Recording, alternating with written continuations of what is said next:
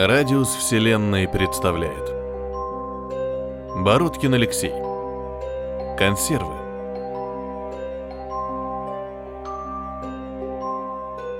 Дверь шлюза пшикнула и замерла на полпути. Не имея представления, что следует делать, Натан Андреевич тронул ее пальцем.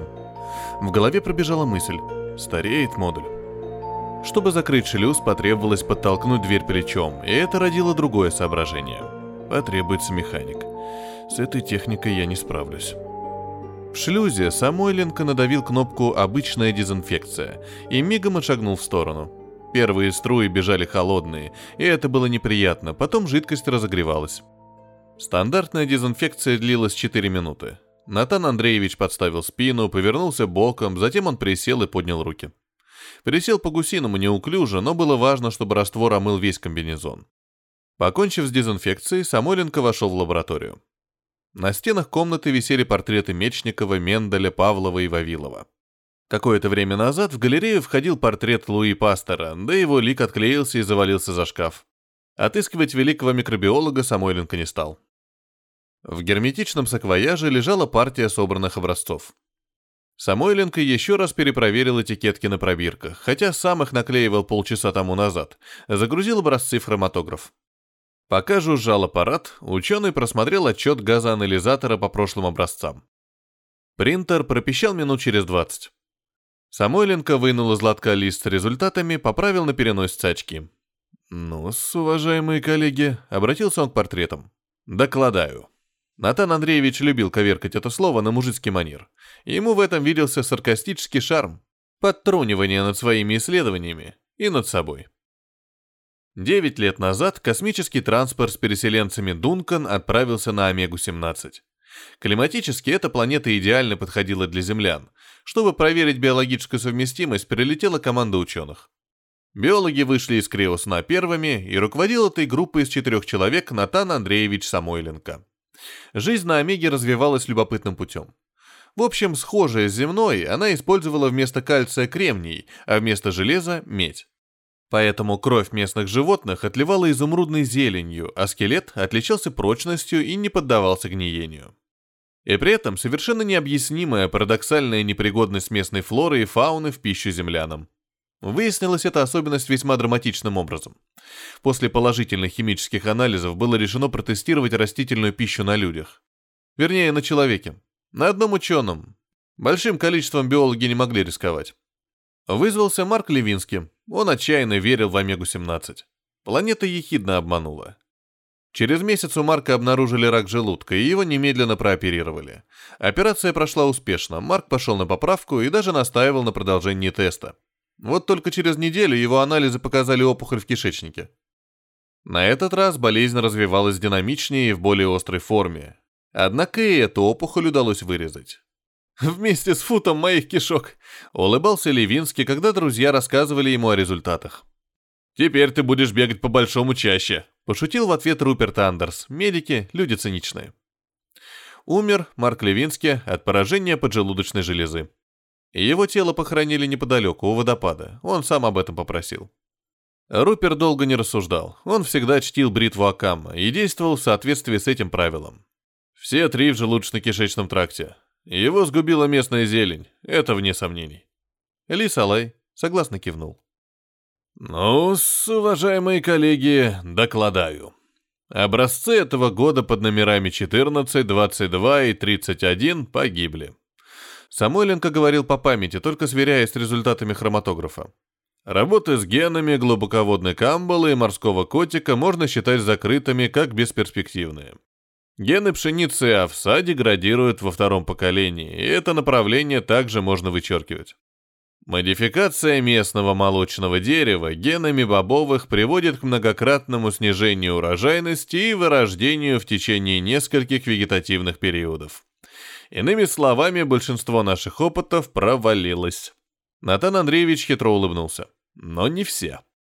Биолог сжал в руке лист бумаги и потряс им в воздухе. Гены белой кукурузы прекрасно уживаются в местных злаках. Дают стойкое к болезням потомство, устойчивую урожайность и... и... Говорите, для портретов расхотелось. Натан Андреевич почувствовал усталость. Ученый налил в мензурку 50 граммов коньяка, прикинул, что должно остаться еще граммов 200, так и есть, спрятал бутылку в шкаф. Алкоголь Самойленко не любил, но важно было обозначить успех, а как это сделаешь, когда ты один на целой планете? В блокноте Самойленко черкнул пометку. Такие записи он оставлял лишь в исключительных случаях, когда недопустимо было забыть. Тестирование проводить на имбециле, затем, в случае положительного результата, на себе. Обязательно, он подчеркнул это слово, запрограммировать пробуждение членов экипажа. На случай моей смерти. Этого он писать не стал, просто подумал. После гибели Левински Самойленко, Андерс и Силай составили программу биологического освоения планеты. Если эндемики ядовиты для человека, родилось предположение, вполне вероятно, что гибриды будут пригодны в пищу. Модифицируя местные растения земными генами, предложил Силай. Убьем двух зайцев. Получим устойчивость к болезням и вредителям, плюс урожайность и питательность. На практике все оказалось значительно сложнее. Омега-17 не желала родниться с Землей. Три года ушло на разработку способа генной модификации. Целых три года. Все это время переселенцы спали в капсулах и видели сны о своей новой прекрасной родине. Чистой и изобильной. Биологи снов не видели, слишком много было работы, и слишком велико было давление ответственности. На сны не оставалось сил. «Нам следует поторопиться». На улице шел дождь, капли барабанили по тонкому пластику модуля. Руперт угрюмо смотрел в тарелку. Порцию овсяной каши в очередной раз урезали. Мало того, что мы вынуждены есть эту шпаклевку, так еще приходится размазывать ее по тарелке, чтобы спрятать дно. Вообще-то он был оптимист и прекрасный ученый. Был. Руперт Андерс поскользнулся в лицу, скатился во враг. Когда Самойленко и Силай прибежали на помощь, он уже не дышал. Острый сук пробил грудь насквозь, вышел из спины. Глупая смерть. От отчаяния и беспомощной ярости, что вот так бессмысленно погиб человек, Натан Андреевич сделал операцию. Он не мог смириться, все существо его требовало вмешаться, и он пересадил мозг Руперта местной обезьяне. Бестолковая попытка и и лишенная малейших шансов на успех. Однако мозг прижился. Он потерял примерно треть веса, значительно понизилась активность лобных долей, и дважды в неделю требовался диализ крови. И IQ редуцировался до уровня имбецила. Самойленко не любил вспоминать это время. Пожалуй, ту весну можно считать самой тяжелой. Дном ущелья, в которое они провалились, и лучи солнца не достигали дна. Ли Силай сломался. Он вообще-то сомневался в успехе генных модификаций, хотя сам предложил это направление. Силай сбежал из модуля, ушел жить в лес. Он не смог смотреть на имбецильного Руперта. Строго говоря, это предательство. В углу модуля соорудили клетку из прутьев. Внутри сидело животное, напоминающее обезьяну или собаку, которые сильно укоротили задние лапы. Шерсть клочками покрывала бледное тело. Животное вяло шевелило передними конечностями, а более следило за Самойленко глазами. Вот только никакой мысли этот взор не содержал, слежение было скорее рефлекторным. Ведь сгинул села бесполезно. Так загубить себя — это фантастическое головопятство. У Коля решил покончить с собой, так сделай это с пользой. Могли бы проверить на нем гибриды пятого поколения или резистивность к местным вирусам. Натан Андреевич досадливо махнул рукой. Он подошел к клетке, обезьяна покорно и без требования вытянула руку. Биолог посчитал пульс, померил температуру, посветил фонариком в глаза. «Пора делать диализ», — объявил биолог. Натан Андреевич эту процедуру недолюбливал. После чистки крови мозг Руперта активизировался, и он начинал задавать вопросы.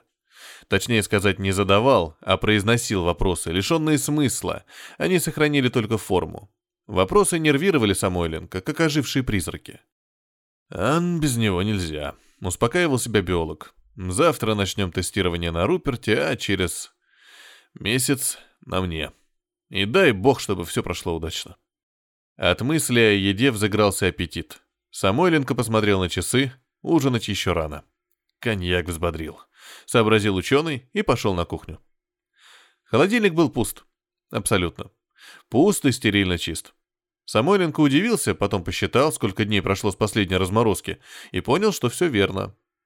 Он разорвал упаковку шприца, наполнил его адреналином, посомневался и прибавил еще один кубик для верности. На Дункане, в криокамере вспомогательного персонала, Самойленко зажег свет, прошел вдоль рядов капсул. Этих переселенцев он знал поименно. Знал истории их болезни и все генетические отклонения. По какому-то одному ему ведомому критерию биолог выбрал капсулу, запустил процесс пробуждения. Во сне, конечно, гуманнее, в который раз подумал Самойленко. Только организму не прикажешь. Минут через двадцать из капсулы отошла антисептическая жидкость, крышка распахнулась, обнажая голову человека. Мужчину. «Здравствуйте», — сказал биолог. «Как вы себя чувствуете?» Самойленко не понимал, к чему он задает эти вопросы. Так сложилось. Замерз, как собака. Человек сел и гляделся по сторонам. «А вы кто?» Самойленко не ответил. Он воткнул в еще мокрое бедро шприц и быстро ввел адреналин. Зрачки переселенца мгновенно расширились, тело скрутило судорогой. Мужчина силился что-то сказать, вцепился руками в борта капсулы. Ч -ч -ч -ч. Биолог тронул мужчину за плечо. «Сейчас все пройдет. Потерпите. Еще миг и...» Действительно. Через миг глаза переселенца потухли, и он безвольно плюхнулся в капсулу, ударившись головой о край. Самойленко разложил на подвижном столике хирургические инструменты. «Печень пожарю сегодня», — решил ученый. «Можно приготовить отбивные, все остальное в заморозку. Нет, пожалуй, кое-что из ливера нужно только охладить на ближайшие дни». На шестом году пребывания иссякли запасы провизии. Остался только неприкосновенный запас. Без него было бы невозможно развернуть колонию. Что ж, будем действовать согласно обстоятельствам. Самойленко пожал плечами и взялся просматривать медицинские карты переселенцев. Рассчитать количество мужчин и женщин, необходимое для полноценной колонии, оказалось делом нетрудным. Солнце светило ярко. Сквозь немытые окна оно проникало в каюту, забиралось за воротник, щекотало. Лоб покрыло испарина. Капитан Дункана сидел за столом, прятал в бумагах взгляд и озадаченно постукивал карандашом по столу. «Что это?» Натан Андреевич протягивал капитану несколько листов, скрепленных проволокой. Степлер куда-то потерялся. Капитан взял. Взял осторожно, чтобы не коснуться пальцев ученого. Это карта генетического разнообразия. В первой колонке все плодовитые женщины, во второй — половозрелые мужчины. Стрелками обозначены спаривание и возможное потомство. Меня вы, конечно, исключите из воспроизводства, как... Э, Самойленко запнулся, подбирая слово как э, неблагонадежного. Но и в этом случае у колонии есть 30% запас. Если по каким-то обстоятельствам этого не хватит, я сохранил семенную жидкость Руперта Андерса. Она также обогатит... Капитан поднял глаза. Он безумен. Ужас, смешанный с брезгливостью, как волна, накрыл капитана. Лишенный разума каннибал. Его нужно спрятать подальше, а то команда разорвет на части. Натан Андреевич смотрел в окно. Легкая улыбка пробегала по его устам. Колонисты собирали дома, мастили дороги. По полю бежал трактор, выравнивая грунт. Скоро здесь взойдет кукурузный гибрид. Самойленко проверил его на себе. Вакцина последнего поколения позволяла людям обходиться без комбинезонов. Ее он тоже протестировал. А через несколько поколений организм приспособится, думал Самойленко иммунитет сам начнет справляться с местными болячками. По руке ползла божья коровка. Натан Андреевич сгенерировал ее из местного жука. Его последняя работа как раз перед пробуждением переселенцев. Сделал это забавы ради и на память о земле.